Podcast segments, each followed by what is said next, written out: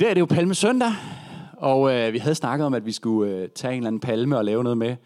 Men øh, jeg synes simpelthen, at hvis vi skulle stå og vifte med de der palmeblade nede fra den der, det ville i hvert fald være virkelig fesen. Det ved jeg ikke, om I, I kender godt vores palme dernede, ikke? Den er faktisk stadig til salg, jo. Den store? Nå, okay, den er, okay. Nå, jeg troede, jeg skulle lige gøre lidt reklame for palmen. Den er, den, det må jeg så skuffe dig med. Palmen er solgt. Så øh, sådan er det. Men nevertheless, så er det Palme Søndag, og øh, vi fejrer jo begyndelsen på påskeugen, øh, hvor vi simpelthen markerer intet mindre end verdenshistoriens absolute klimaks og vendepunkt, nemlig hvordan Gud selv i sin søn Jesus Kristus lod sig brutalt henrette på et kors og døde, men blev oprejst til liv igen. Og derigennem overvandt død, synd og ondskab en gang for alle, og indvarslede og kickstartede den nye tidsalder, som han selv kaldte for Guds rige. Det er det, vi fejrer i påsken. Og normalt, når vi fejrer palmesøndag, så handler det mest om det her med palmegren. Nu prøver jeg bare lige at sådan snige det lidt ind i min lidt kiksede indledning her. Øh, det handler, I ved, det kan tit blive sådan, det er lidt sådan den her festdag, vi handler om Jesus som kongen, og det er bare sådan meget glædelige ting og sådan noget. Men øh, der må jeg skuffe jer. det bliver ikke sådan, eller jo, det bliver glædeligt, men det bliver ikke sådan helt, måske lige det der klassiske festperspektiv her i dag. Og jeg ved ikke, om det er, fordi jeg sad lige og tænkte på det før derinde snakker om bygningen her. Jeg ved ikke, om det er, fordi vi er lidt midt i den her sådan, dødsproces med at komme ud af de her lokaler, og det hele ligesom falder sammen om ørerne på os, og øh, lige om lidt øh, kan vi gå, køre forbi ud på vejen, og så bare se, hvordan at, øh, det er jævnet med jorden, altså. Øh, så det er jo sådan lidt en dødsproces. Jeg ved ikke, om det er det, der er i det, men øh, det jeg har haft lyst til at på en eller anden måde stille fokus på, eller, eller ligesom øh, ved at dykke ned i den her historie, det er ligesom, hvad er det for et perspektiv, Jesus selv har haft på Palmesøndag. Fordi selvom Palmesøndag jo udefra set var og er en festdag, så vidste Jesus jo godt, hvor det egentlig var, det gik hen af, ikke? Han var godt klar over, hvad det var, der egentlig var ved at ske. Han var godt klar over, at det, der måske umiddelbart så ud som en sejr og som en fest, i virkeligheden var indgangen og optakten til hans død. Jesus var fuldstændig klar over, at vejen op til Jerusalem markerede hans aller sidste rejse – og at palmesøndag derfor var hans point of no return. Og øhm, det var det, der sådan, øh, slog mig, da jeg sad og mediterede for lidt tid siden over de her palmesøndagstekster, og sad og bad over det her, hvad det var øh, for et perspektiv, vi ligesom skulle tage på det. Og øh, så kom det her billede til mig, eller der kom i hvert fald et billede, og så prøvede jeg at google noget frem, og det så nogenlunde sådan her ud, hvis du tager den næste der. Måske ikke sådan en klassisk palmesøndagsbillede, jeg ved ikke, om du har set det her før. Men altså det, vi ser her, det er jo selvfølgelig Clint Eastwood, det håber jeg, I er helt med på ellers så skal I hjem og se nogle film, øh, som kommer ridende ind i den her lille bitte prærie flække, ikke også, af en by på vej ind i det endelige opgør med skurken. Han er på vej ind til det aller sidste slag. Ikke også, alt er på spil. På vej ind i en kamp til døden. Og faktisk så kan man sige, at det var lidt på samme måde for Jesus på Palmesøndag. Han kom ridende på vej ind til det endelige opgør, ind til det endelige slag imod mørket. Men så alligevel, så var det ikke helt det samme for Jesus, som for Clint Eastwood, vel? Fordi selvom det også for Jesus var en kamp til døden, så var det vel at mærke givet, at det var altså så hans egen død. Fordi Clint Eastwood, eller, øh, eller den kan man sige, karakter, han spiller i de her film, ikke også, han havde jo ligesom en chance for at komme ud af det her levende. Han havde et håb om, at okay, hvis det gik godt, så kommer han faktisk helskindet igennem det her. Ikke? Og det, det gør han jo også, uden at spoil film, det havde jeg nok regnet ud. Men sådan var det ikke for Jesus, vel? For Jesus var der ikke nogen udvej. Der var intet håb om at blive reddet på målstregen. Der var kun én vej, og det var vejen imod døden. Vejen direkte ind i mørket, og han vidste det.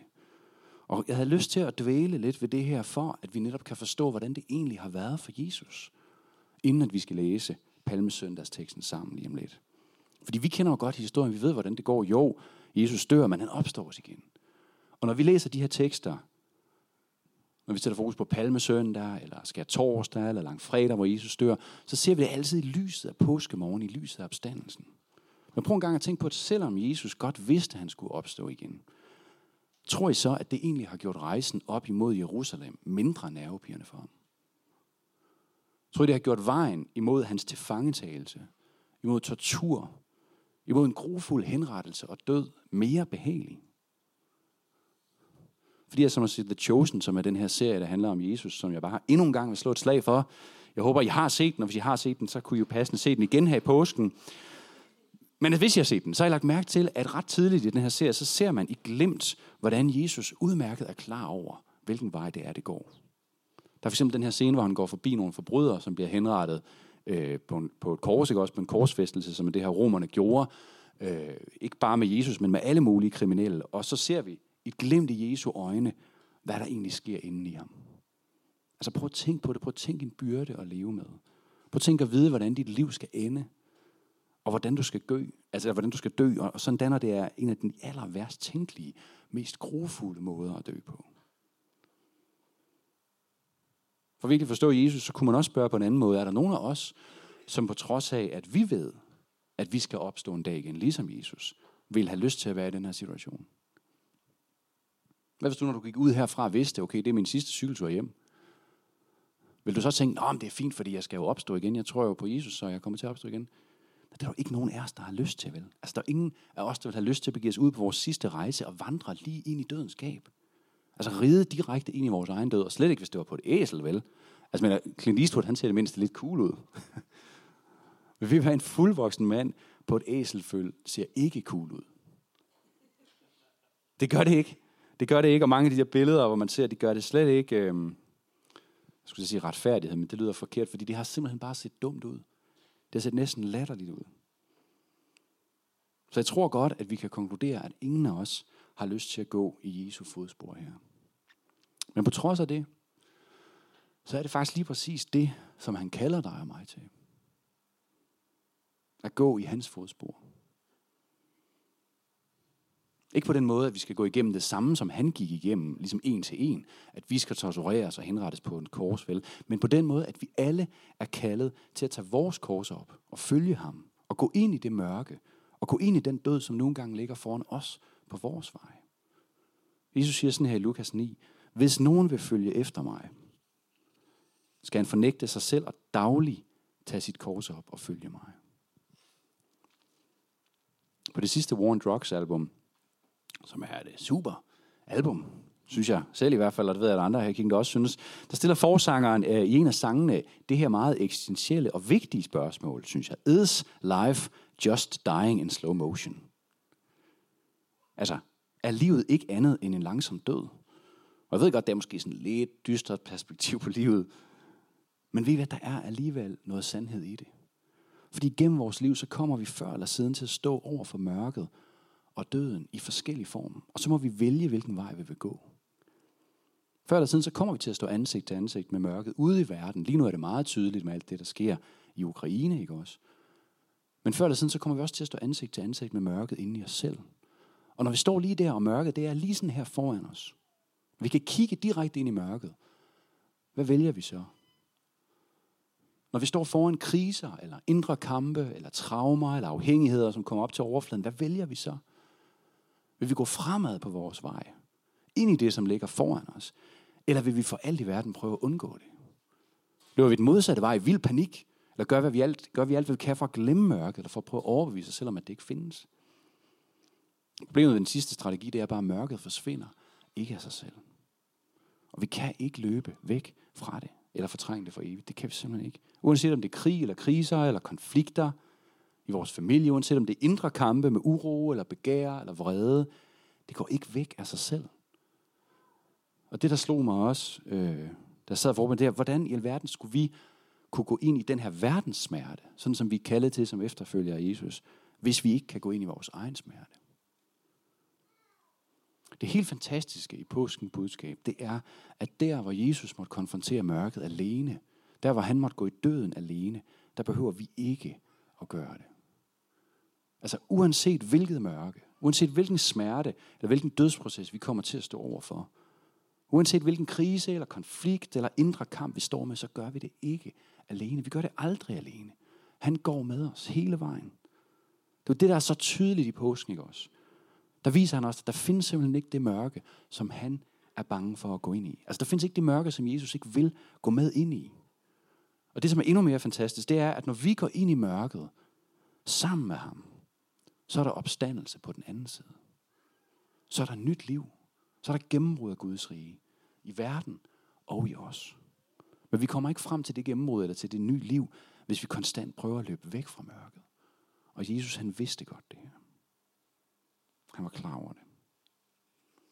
Lad os læse sammen øh, først fra Matthæus 20, 17, som er sådan en optakt til Palmesøndag, og så bagefter fra 21. Da Jesus gik op til Jerusalem, tog han undervejs de 12 disciple til side og sagde til dem, Se, vi går op til Jerusalem, og menneskesønnen skal overgives til ypperste præsterne og de skriftkloge, og de skal dømme ham til døden og overgive ham til hedningerne. Og han skal blive hånet, pisket og korsfæstet, og på den tredje dag skal han opstå.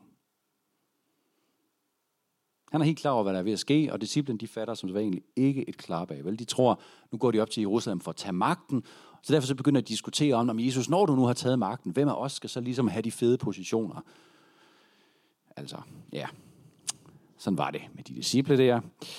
Så læser vi videre fra 21. Da de nærmede sig Jerusalem og kom til Betfage ved Oliebjerget, sendte Jesus to disciple afsted og sagde til dem, Gå ind i landsbyen heroverfor, og I vil straks finde et æsel, som står bundet med sit føl. Løs dem og kom med dem. Og hvis nogen spørger om noget, så skal I svare, Herren har brug for dem, men vil straks sende dem tilbage. Det skete for, at det skulle opfyldes, som er talt ved profeten, der siger, Sig til Sirens datter, se, din konge kommer til dig sagt modig. Det betyder ydmyg, ridende på et æsel og på et trakdyrs føl. Disciplene gik hen og gjorde, som Jesus havde pålagt dem. De kom med æslet og følget og lagde deres kapper på dem, og han satte sig derpå. Den store folkeskar bredte deres kapper ud på vejen, andre skar, skar grene af træerne og strøede dem på vejen. Og skarne, som gik foran ham, og de, der fulgte efter, råbte, Hosianna, Davids søn. Velsignet være han, som kommer i Herrens navn. Hosianna i det højeste. For at forstå konteksten til den her scene, så kan man blandt andet læse Johannes evangeliet, fordi Johannes han forklarer os nemlig, hvorfor det er, at der er så mange mennesker, som er mødt op for at hylde Jesus på den her måde. Fordi Jesus har vandret rundt i Galilea igennem tre år. Han har samlet sig en hel del efterfølgere. Men vi kan også læse om, hvordan mange af de her efterfølgere faktisk falder fra over tiden. Fordi selvom Jesus gør nogle fantastiske ting, helbreder alle mulige sygdomme, øh, giver blinde synet igen, ikke også gør larme raske, øh, bespiser tusindvis af mennesker, selvom han gør det på den ene side, så siger han også nogle meget mærkelige og meget radikalt udfordrende ting. Så der er simpelthen en del folk, som ikke gider at være med efterhånden. Ikke? Men så ikke så lang tid før Palmesøndag, der sker noget, som virkelig er en game changer. Noget, som fuldstændig ændrer folkemængdens opfattelse af Jesus, nemlig da Jesus opvækker Lazarus fra de døde. Han bringer en mand tilbage til livet, som har været død i tre dage. Og det er så et mirakel, som er til at forstå, ikke? som man ikke bare sådan lige kan afskrive. Og der, der står om i Johannes, hvordan mange faktisk tager ud til Betania, altså så var den her by, hvor Lazarus og hans søstre boede, for at se ham her Lazarus med deres egne øjne. Altså for som at de sådan tager dig ud og ligesom har rørt ved ham. Er du, er du rigtig levende? Er det et trick eller hvad? Og nogle af dem, mange af dem har formentlig set ham, da han var død, eller været med til begravelsen, og den her klagefest, der var og sådan noget. Ikke? Og det er det her, der har skabt den her hype, fordi nok så havde der været meget tvivl om Jesu person. Var han nu den ventede Messias? Var han den frelser, som skulle sætte jøderne fri fra Romerrigets besættelse og genoprette Israel som stormagt? Eller var han ikke? Var han den konge, som Esajas og alle profeterne havde profeteret om, som skulle bringe Davids rides storhed og shalom tilbage? Var han virkelig den konge? Og efter det her med Lazarus, der er folk simpelthen overbevist. Fordi hvis man kan vække de døde til live, altså hvis man kan vække en mand til live, som har været død i tre dage, så er man herre over selve døden, ikke også? Og så er der da ikke den ting, man ikke kan. Og så bliver at smide romerne på porten, det bliver en smal sag. Jeg forestiller mig, at de har set lidt sådan et scenarie for sig, ligesom i nordisk mytologi, eller i, jeg tror også, der er en anden i Game of Thrones, hvor det sker, ikke? men hvor ligesom alle dem, der går i krig, og så bliver øh, slået ihjel, så om aftenen, så bliver de bare genoprejst igen. Så er de klar til at gå i krig igen. altså hvis man har sådan en konge med sig, som kan gøre det, så kan man da vinde hvilken som helst krig. Ikke? Og derfor så fejrer de Jesus som den ventede Messias, den ventede konge, i det han rider ind i Jerusalem. De hylder ham, de lægger deres kapper ned for ham, som et symbol på, at de vil tjene ham. Og det gjorde de sådan set ret i, fordi Jesus var den ventede Messias. Han var den konge, som Gud ville sende for at genoprette verden. Men han var ikke Messias eller konge på den måde, som de regnede med eller håbede på. Og den måde, man tjente ham på, var derfor heller ikke den måde, de havde regnet med. Fordi der, hvor de havde håbet på sådan en stærk, magtfuld, klassisk konge, ikke også, som kom ridende, triumferende ind på en hvid hængst, sådan som kejseren i Rom gjorde, efterfulgt af sådan langt følge af krigsfanger og en kæmpe imponerende herre og en masse krigsbytte og sådan noget. Der kom så den her mand, i sandaler. Det er måske fint nok, det skal man have lov til. Jeg har aldrig selv været sådan super imponeret som daler, men altså... Og så red han så på et æsel, ikke også? Altså, det var ikke noget pompøst syn. Det var næsten latterligt, som jeg sagde før. Og hvad gør Jesus efter det her mærkelige optog? I Lukas, der kan vi læse om, hvordan han pludselig begynder at græde. Ikke over sig selv, ikke over, at han skal dø, men over Jerusalem, over, at de ikke forstår, hvad der er, der er ved at ske. Og derefter så tager han hvad hen til slottet for at tage regeringsmagten, eller han begynder at samle en oprørs her. Nej, han tager hen til templet og gør sig endnu en gang uvenner med dem alle sammen. Fordi han smider de handlende på porten og sætter de skriftkloge til vægs. Det her, det er ikke nogen klassisk triumferende konge, som kommer for at tage magten. Det er en mand, som er på vej mod sin egen død. Og for os, så kan det i bagklogskabens lys være så nemt at dømme jøderne. Ikke? Men jeg tænker bare, er virkeligheden ikke snarere, at vi, præcis ligesom dem længes efter, at der kommer en magtfuld konge og sætter verden på plads? Er det ikke det, vi længes efter? Længes vi efter, altså, at der kommer en, som dømmer al uretfærdighed og genskaber fred og harmoni? Eller som i det mindste, måske bare lige sapper Putin med en tordenkile fra himlen, eller nogen nej, det var vist en anden. Det var ikke Jesus, det der med tordenkiler, vel? Det var vist en anden Gud. Det kan jeg godt længes efter nogle gange. Problemet er bare, hvis Gud skulle komme og dømme Putin eller nogen som helst andre med magt og vold, så var han også nødt til at dømme dig og mig. Fordi vi har alle magt, som vi misbruger. Der er ingen af os, der lever fuldt op til det ansvar, vi har i den her verden. Hver gang vi handler ud af vores egoisme, hver gang vi hæver os selv op på bekostning af andre, hver gang vi handler selvisk, hver gang vi ikke deler med andre, hver gang vi begærer eller tager noget, som ikke er vores. Det var Israel, de længte sådan efter den her dag, hvor Davids rige skulle genoprettes. Men vi hvad de glemte, hvorfor Davids rige ikke bestod i første omgang. Nemlig på grund af egoismen og ondskaben og oprøret i deres hjerter. Og når Herrens dag kom, den dag profeterne profeterede om, hvor Messias skulle komme, og Gud endegyldigt skulle dømme verden, så var de derfor jo også under hans dom. Og derfor så var Guds plan langt mere radikal, end de deres vildeste fantasi kunne forestille sig. Fordi selvom Jesus opfyldte enhver de gamle testamentlige profetier til punkt og prikke, så så det alligevel ikke ud, som de havde forestillet sig. Fordi den sejrige konge, som der stod profeteret om i Esajas, han er samtidig den lidende tjener. Han er ham, som bærer verdens skyld og ondskab, fordi han går ind i døden på dine og mine vegne. Og at tjene den konge og følge efter ham, at gå bagefter i den kongens triumftog, det ser radikalt anderledes ud, end noget verden overhovedet kunne drømme om. Fordi det er ikke et triumftog bestående af en mægtig konge, som hersker med magt og vold efter folk, er sådan stærk og svulstig og her ikke også med, med alle de rigtige våben. Så nej, vi vil det triumftog, men ydmyg, lidende tjener på et æsel. Efterfuldt af mennesker, som dig og mig, som ikke går fra sejr til sejr, men fra død til død. Efterfulgt af mennesker, som ikke løber væk fra smerten, som ikke løber væk fra afsavn og mørke, men som går direkte ind i det med åbne øjne. Mennesker, som ved, at de har brug for, at alt det, der er dødt indeni, bliver lagt i graven, for at det kan genfødes til nyt liv. Til forvandlet liv. Fordi Guds plan var ikke sådan, som jøderne troede, at genoprette verden med magt. Nej, Guds plan var at genoprette verden med selvopoffrende kærlighed. Og gå ind i mørket og døden og overvinde det indefra. Netop fordi problemet i virkeligheden er vores hjerter. Så det er lige der, hvor Gud sætter en. Ikke? Prøv at den her profeti fra Jeremias 31, som er et af mine yndlingssteder i Bibelen, hvor der står sådan, at der skal komme dage, siger Herren, da jeg slutter en ny pagt med Israels hus. Jeg lægger min lov i deres indre og skriver den i deres hjerte. Gud er i færd med at forvandle vores hjerter. Ikke? Hans lov er ikke bare noget, vi skal læse om, og så skal vi prøve at leve op til det. Nej, han er interesseret i at forvandle os indefra. Forvandle vores inderste væsen. Og derfor så kommer han ikke med magt, for det kan du ikke opnå med magt. Han kommer med kærlighed.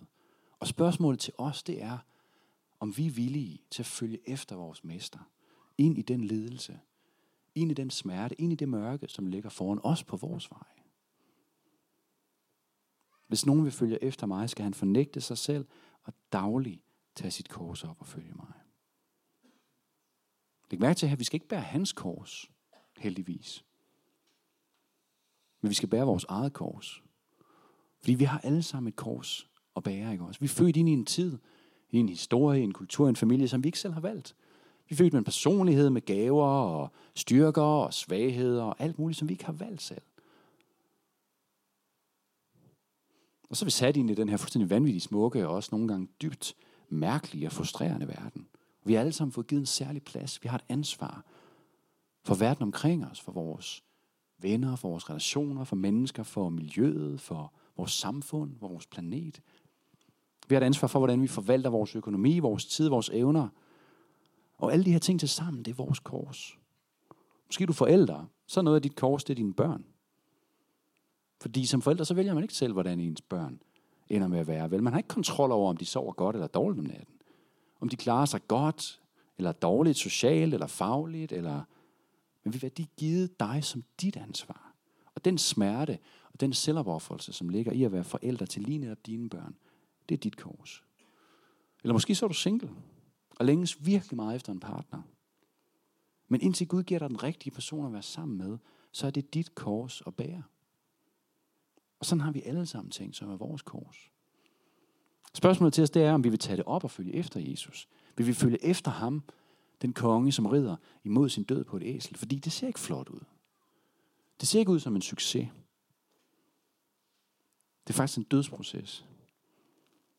Og hvis der er noget, som vores kultur tuder os, vores ører fulde af, så er det dødsprocesser, de er forkerte. Det er simpelthen det, vi får at vide til alle tider. Det, det, det, det kan simpelthen ikke være rigtigt. Uanset om det så handler om at lide afsavn, eller blive noget, som er svært eller hårdt, eller bare sådan acceptere, at livet generelt er hårdt. Nej, vi, vi får at vide, at smerte er forkert. Så hvis du oplever smerte og lidelse, så er det fordi, du er det forkerte sted.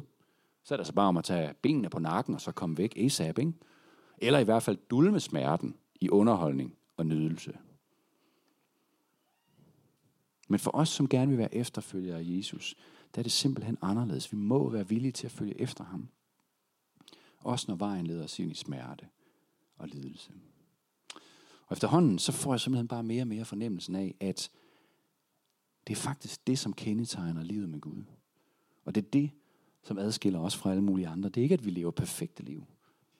Men faktisk tværtimod, at tab og smerte og lidelse ikke er noget, som vi undviger fra eller flygter fra. Nej, det er noget, vi kan byde velkommen, fordi vi ved, at han er med os hele vejen. Selv i det dybeste mørke, selv når jeg går i dødsskyggens dal, er han med. Og vi ved, at på den anden side, der er opstandelse. Men det betyder ikke, at det ikke er angstprovokerende. Fordi det er simpelthen kontroltabet over dem alle.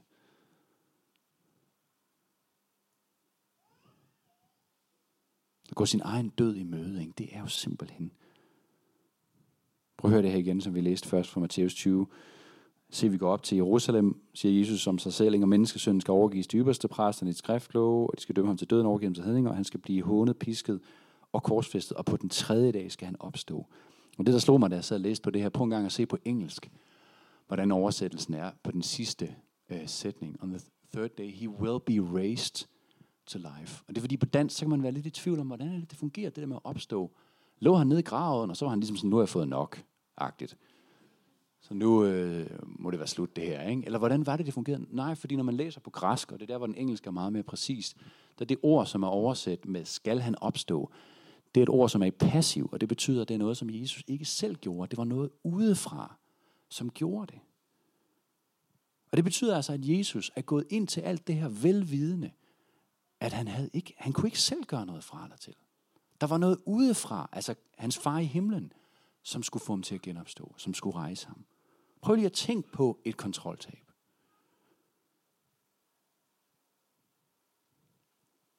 Og lige præcis det her kontroltab, det er det samme som tro. Fordi tro, det betyder tillid. Og det er den tro, som Jesus selv var foregangsmand på. Ikke? Paulus kalder ham for troens banebryder og fuldender. Den tro, at han velvilligt gik ind til smerte, til lidelse, til mørke, til død, uden at have nogen som helst kontrol over situationen. Fordi han valgte at tro på, fordi han valgte at have tillid til, at han ville blive rejst igen. At der vil være nyt liv efter døden. Og ved du hvad, han kalder os til at tro på samme måde. Han kalder os til at have den samme tillid til vores himmelske far, som er så god. Som er så kærlig, som elsker os med en kærlighed, som er ufattelig, uendelig, uophørlig. som aldrig vil svigte os. Og det der ved det, det er, vi får kun adgang til opstandelsen og til det nye liv på den her måde. Fordi ligesom Jesus ikke bare kunne knipse med fingrene og rejse sig selv, så kan vi heller ikke gøre det. Vi kan ikke skabe nyt liv for os selv. Kun ved villigt at gå ind i smerten og døden, når den står foran os, så kan vi få lov til at modtage nyt liv på den anden side. Det er kun Gud, som kan skabe nyt liv. Det er kun Gud, som kan forvandle det inde i os, det er dig og mig, som er dødt. Men adgangsporten til det nye liv på en måde, kan man sige, det er tro. Det er tillid. Ikke? Også det er derfor, vi må sige ja tak til kontroltabet. At vi går ind i smerten, ind i krisen foran os, og vi slipper kontrollen. Fordi vi ved, at i sidste ende, så er vores kontrol det er en illusion. Fordi vi kan ikke fremmane nyt liv i vores egen kraft. Det kan vi simpelthen ikke. Og det er faktisk gode nyheder, det er det i hvert fald for mig, fordi jeg har prøvet det. Jeg har prøvet at redde mig selv. Og det kan være, at du også har det. Det kan vi simpelthen ikke. Men netop når vi slipper kontrollen, så tager Gud over. Og for tre år siden, der var jeg på øh, min første stille retræte, som er øh, egentlig bare, at man tager nogle dage ud af kalenderen, tager et eller andet sted hen, hvor der er ro på, og så der, hvor jeg er, der får man så lidt åndelig vejledning en halv time om dagen, ellers så er der bare komplet stillhed, så deltager man i sådan nogle bønder og sådan noget. Og det gør du for ligesom at sætte dig selv i en position, hvor alt det, der larmer omkring dig, ligesom kan falde lidt til ro, hvor du faktisk kan få lov til at høre Guds stemme tydeligt. Jeg var så på den her stille og Gud mødte mig virkelig øh, i nogle stærke ting. Og så den sidste dag, der var der, hvor vi fejrede nadver sammen, der så jeg det her syn for mig. At, øh, at jeg gik ligesom på sådan en vej, øh, på vej op til korset. På vej op til mit kors. Det er den vej, som man kalder for Via Dolorosa, eller smertens vej. Den vej, som Jesus selv går, hvor han bærer sit kors på vej op for at blive korsfæstet. Og øh, det var ikke sådan noget særligt smukt eller sådan romantisk syn. Der var et eller andet, der var ikke noget Instagram-filter eller jeg ved et eller andet. Jeg gik bare der, jeg var beskidt. Mit tøj var i lage, så jeg var smurt ind i blodet. Og så stod der folk langs med siden af den her vej, som bare sådan ligesom kiggede på mig. Kiggede på det her usle syn. Ikke? Det var ikke særlig fedt. Og øhm, så pludselig så opdagede jeg, at jeg gik ikke alene på den vej. Fordi Jesus gik ved siden af mig. Og han sagde ikke noget. Og jeg sagde ikke noget. Vi havde ikke sådan en dyb og meningsfuld samtale om, at livet er hårdt, eller... Det havde vi ikke. Vi gik faktisk bare der hånd i hånd. Og vi var da kørt tilbage til Aarhus, der kun et par timer efter det her syn, efter den her nade. Og der vidste jeg bare, at der foran mig, på den vej, jeg var kaldet til at gå i Jesus, ville komme til at være smerte og mørke og død. Og det kom det også til at være. På flere forskellige måder, men særligt nok i form af den depression, som jeg har været igennem i de sidste halve år. Ikke? Men jeg vidste igennem det alt sammen, at han ville gå den vej der sammen med mig. Og det har han gjort. Han har været ret stille det meste af tiden. Men han har været der. Og jeg kunne klynge mig til ham, øh, når der ikke var noget andet tilbage at holde fast i. Men jeg har lyst til bare lige at slå fast, fordi det kan være, at du sidder og tænker, nå, men depression eller livskrise og sådan noget, det er heldigvis ikke noget, jeg er i, og øhm, mega fedt. hvis du ikke, hvis du ikke er det altså på 100%. Øh, men vi ved, det er ikke kun i sådan nogle store ting. Det er ikke kun i de der store livskriser, det her det handler om. Det er faktisk helt ned på vores dagligdag. Det er helt ned på vores hverdag. Altså, hvis nogen vil følge efter mig, skal han fornægte sig selv og dagligt tage sit kors op, siger Jesus. Så ja, det er de store ting, men det er lige så meget de små ting. Det er lige så meget, når man står op om natten, og ens børn græder for sjette gang eller et eller andet. Ikke? Og man skal op til et eller andet vigtigt møde dagen efter. Eller det er, når man tager sig tid til igen og igen at forklare Foucault's kursteori for en eller anden i sin studiegruppe, ikke også? Som bare ikke er helt så skarp, eller måske bare ikke har læst nok på det, ikke?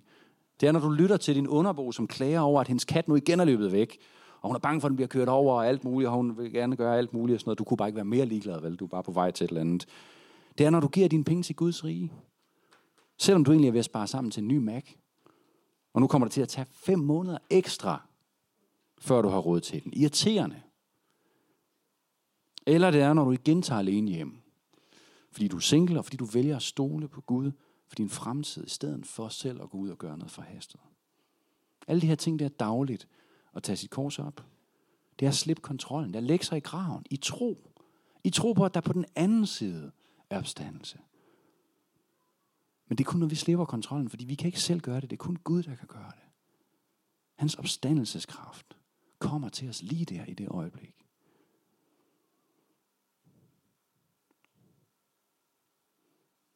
Det sidste, jeg vil sige, det er bare, at jeg vi skal egentlig bede sammen, men øhm, jeg skrev på den her tale i onsdag, så kom der sådan meget tydeligt billede til mig øh, fra Gud, er jeg overbevist om, øh, fordi det var for ringens herre. Så det er en af de primære måder, Gud taler til mig på. Øh, som, jeg kunne faktisk ikke lige huske mig indrømme, selvom jeg er okay nørdet fan, men ikke, så altså, jeg kunne faktisk ikke lige huske, jeg kunne bare se det her billede øh, for mig, og det er så fra øh, De to tårne, den anden bog der, hvor Rohans folk er under angreb, de er, øh, har, øh, kan man sige, øh, altså trukket til det her, den her øh, fæstning, som hedder Helm's Deep, og der er de under angreb af den her fuldstændig vilde her af orker og trolde og Saurons herrer, og det er helt, altså det går helt galt for dem. Ikke? De, al, hele den her fjendtlige her er brudt igennem borgen, de er nået helt ind til det aller, de står simpelthen ved den aller, aller sidste dør, sammen med kvinder og børn, og øh, det ser bare sort ud, ikke også? Og, og ham kongen der, kongen af Rohan, King Theoden, som ellers er en modig mand, han er fuldstændig overvældet af den her ondskab, overvældet af den her mørke. Han er helt klar, han har faktisk givet op. Ikke også? Han er altså, i mødet med den her ondskab, og det her mørke, som han står overfor, så har han bare ikke mere tilbage. Han er bare klar til at lægge sig ned. Han siger sådan her, jeg fandt et billede af ham. Han siger sådan, so much death. What can men do against such reckless hate? Men her er det så lige her, og det var det, jeg så for mig, at Jesus i form af Aragorn kigger på kongen, og på trods af, hvor vanvittig en plan det er, så siger han til ham, ride out with me. Ride out and meet them. Og det gør de så, ikke også? De rider ud i natten sammen og konfronterer den her fuldstændig vanvittige overmagt af mørke og ondskab.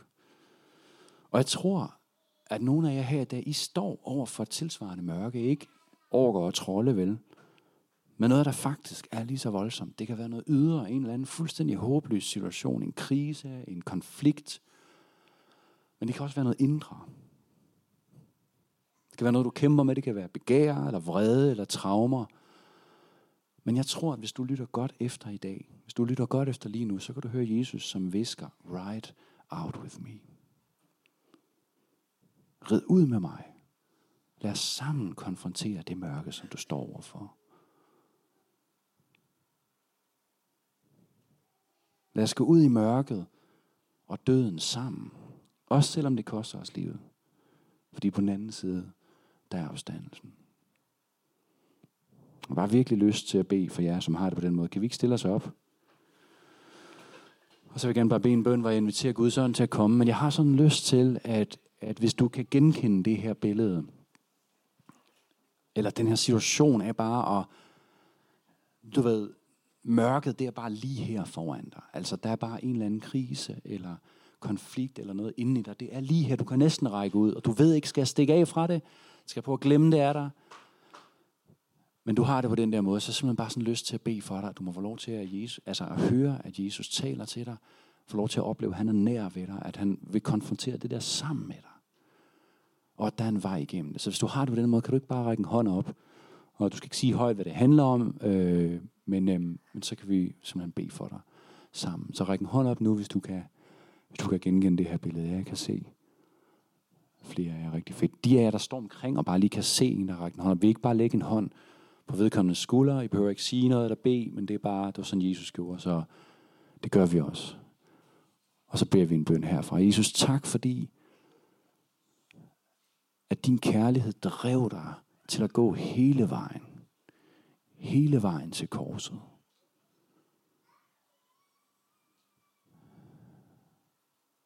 På trods af, at du var den eneste, som ikke havde noget inde i dig, som skulle dø. Du havde ikke brug for, at der var noget inde i dig, der skulle forvandles.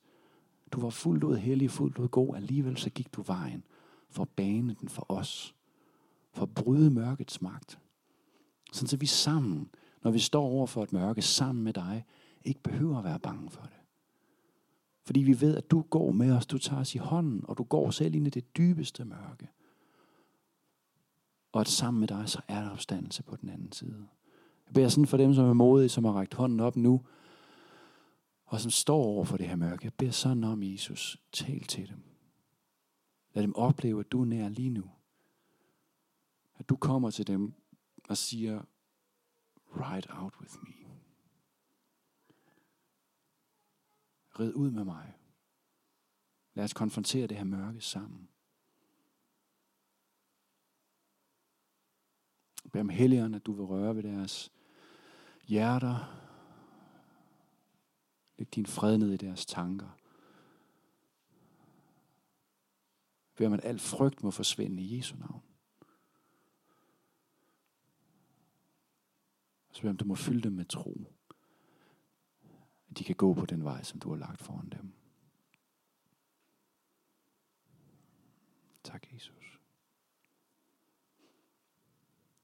Hvis I nu har oplevet at få et billede, eller et opmuntrende ord, eller sådan noget til dem, I lige har stået, så kan I dele det.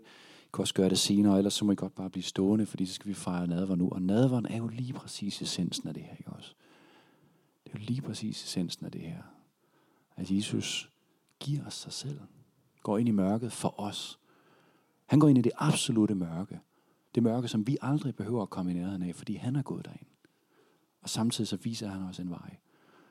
Og vi gør nadveren på den måde, at der er sådan to øh, stationer heroppe, øh, hvor vi så går op til, så tager vi brødet og vinen, og så tager vi det med ned. Og så indstifter jeg det, og så indtager vi det sammen. Først så vil jeg bare lige genfortælle, hvad det var, der skete. Den skal torsdag for så mange år siden, hvor Jesus tog et brød, brød det, takkede, og gav sine disciple det og sagde, dette er mit læme, som gives for jer. Spis alle heraf. Efter måltidet så tog han også bæret med vin og sagde, denne vin er mit blod, som udgydes for jer til syndernes forladelse. Drik alle heraf. Velkommen til at komme op nu og tage vinen og brødet, og så tage det med ned på din plads, og så indtager vi det sammen.